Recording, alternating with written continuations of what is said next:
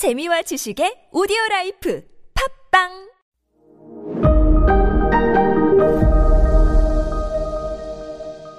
네, 여러분 안녕하십니까. 역사 스토리텔러 썬킴 인사 드리겠습니다. 저 프랑스가 이제 앙리 4세가 왕이 됐지요.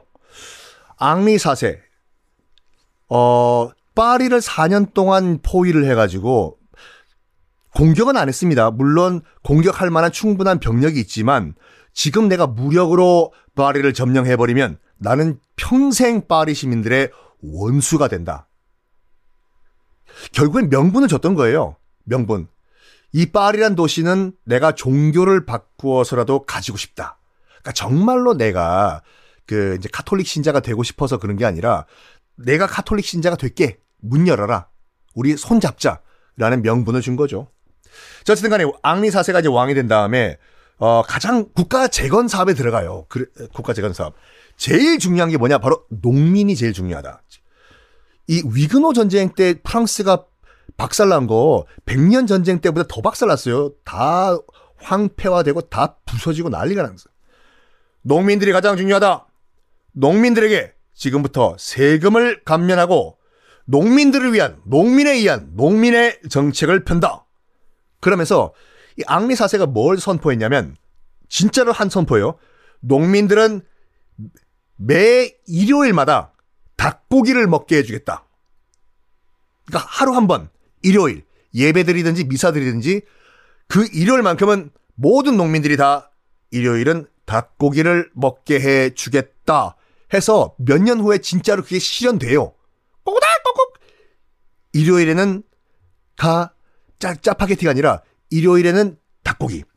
그래가지고 뭐가 됐냐면 그 이후에 프랑스의 상징이 수탉이 된 거예요, 그때부터. Le Coq Sportif 있지 않습니까? 닭. 수탉. 이상하지 않으세요, 여러분? 왜, 아니, 호랑이도 있고, 사자도 있고, 코끼리도 있고, 뭐, 다 많은데, 하필이면 왜 닭, 꼬꼬닥? 이때부터 앙리 4세가 농민들에게 펼친 뭐라고 할까, 이, 어, 애민 정책의 상징으로 닭, 수탉이 등장을 해가지고, 그때부터 수탉이 프랑스의 상징이 됩니다. 그래가지고 이제 그 앙리 4세 때 만든 음식이 있는데 뭐냐면, 코코뱅이라고 해가지고 그 와인 넣고 닭찜 요리 있지 않습니까? coq가 그 뭐냐 프랑스어로 닭이잖아요. 뱅은 와인이고 합쳐가지고 coq au vin 말 그대로 와인에 와인 넣고 찐 닭이에요. 요때 나왔어요. 요때 Le Coq Sportif 정말 크, 닭이죠 그냥. 네. 그리고 아 이 앙리 4세 때 또 어떤 건축물을 만드냐면 지금 프랑스 파리의 상징 뭐라고 생각하십니까? 에펠탑? 개선문? 그거는 나중에 만든 것들이고 뭐 개선문은 나폴레옹이 만들 거고 프랑스 하면은요 그 대표적인 이 건축물이 뭐냐면 퐁네프의 다리란 다리가 있어요. 파리인들에게는 파리의 상징이 뭐냐고 물어보면 물론 에펠탑과 무슨 샹젤리제 거리 뭐 개선문이라고 얘기하는 사람도 있지만 어 기본적으로 퐁네프의 다리라고 얘기해요. 이때 앙리 4세가 만든 거거든요. 정말 다리가 아름다워요. 그 예전에 뭐 기억나시겠지만 퐁네프의 연인들이라는 그 영화도 있었거든요.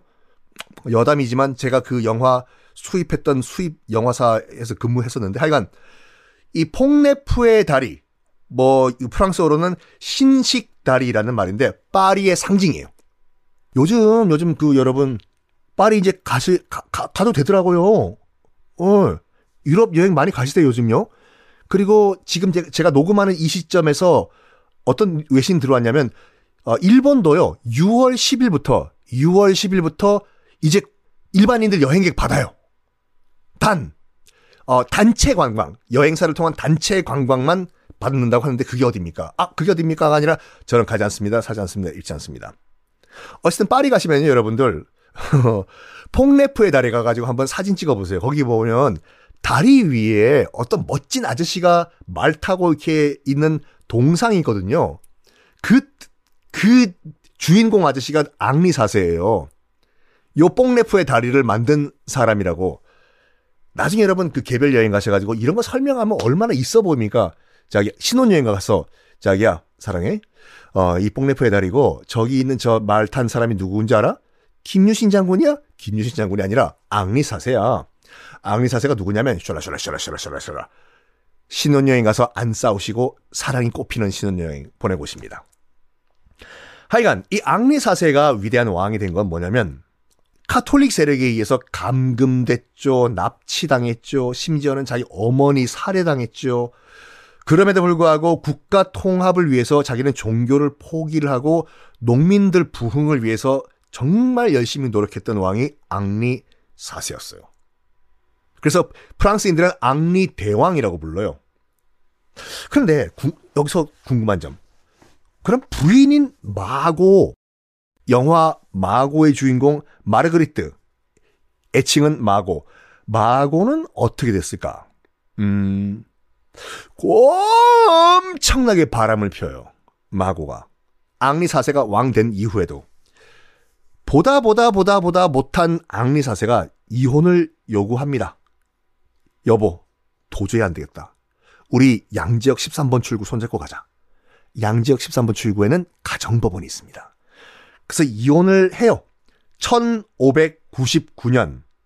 그러니까 임진왜란이 끝나고 직후죠. 임진왜란이 1598년에 끝나니까 도요토미 히데요시가 죽고 이렇게 연결하면 좀 약간 그 시대가 이해 연계가 되지 않습니까? 임진왜란이 끝나고 1년 후에 두 사람은 이혼을 합니다. 도장 꽝. 그 마고는 어떻게 됐냐? 위자료 받고 실제로 위자료를 받고 앙리사스로부터 잘 살아요. 잘 살다가 죽어요.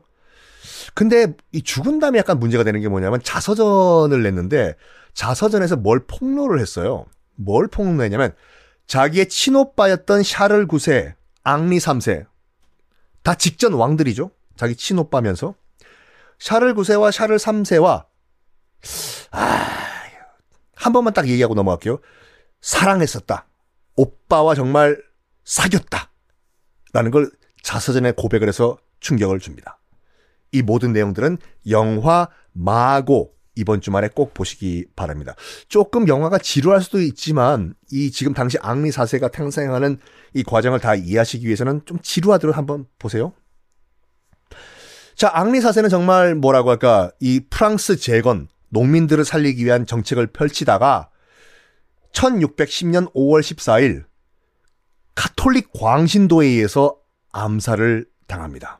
네 놈! 개신교신자!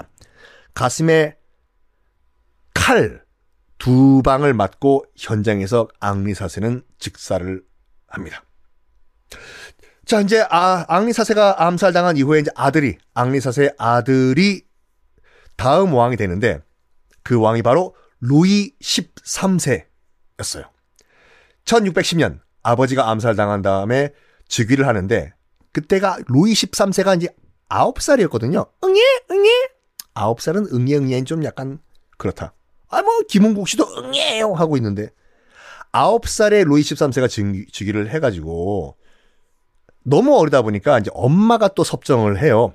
엄마가 섭정. 앙리 사세가 그 마고랑 이혼했지 않습니까? 바람 펴가지고 재혼을 합니다. 재혼을 해요. 재혼을 누구랑 하냐면 마리 드 메디치라는 여인과 결혼합니다. 메디치? 어디선가 많이 듣던 이름인데 까트린 드 메디치 같이 그 프랑스에서 de가 붙으면 of 소유격이잖아요. 마리 드 메디치는 또 마리 of 메디치거든요. 메디치 가문. 이탈리아 재벌이에요. 메디치 가문. 또 돈 보고 결혼한 거야. 메디치 가문에서 마리를 데려와 가지고. 어쨌든 간에 이제 그 어, 앙리 4세는 두 번째 부인 재혼을 마리 드 메디치라는 이탈리아 여인과 어, 그 결혼을 했어요. 그 사이에서 낳은 아들이 이제 루이 13세거든요. 엄마가 이제 섭정을 하는 거예요. 마리 드 메디치가. 문제는 이 두 번째 부인, 앙리 4세의 두 번째 부인이자 루이 13세, 지금 9살짜리 왕의 엄마가 생각이 짧아. 그리고 권력에만 관심이 있어요. 나는 다 필요 없고 이제부터 내가 실질적인 여왕이다. 나한테 잘 보여라. 어후후. 그러니까 당연히 옆에선 딸랑딸랑 붙겠죠.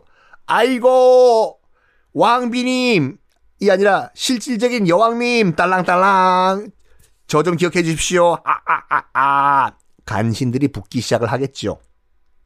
그 대표적인 간신이 누구였냐면 마리 드 메디치와 같이 어 이탈리아에서 온 콘치니라는 남자가 있었어요.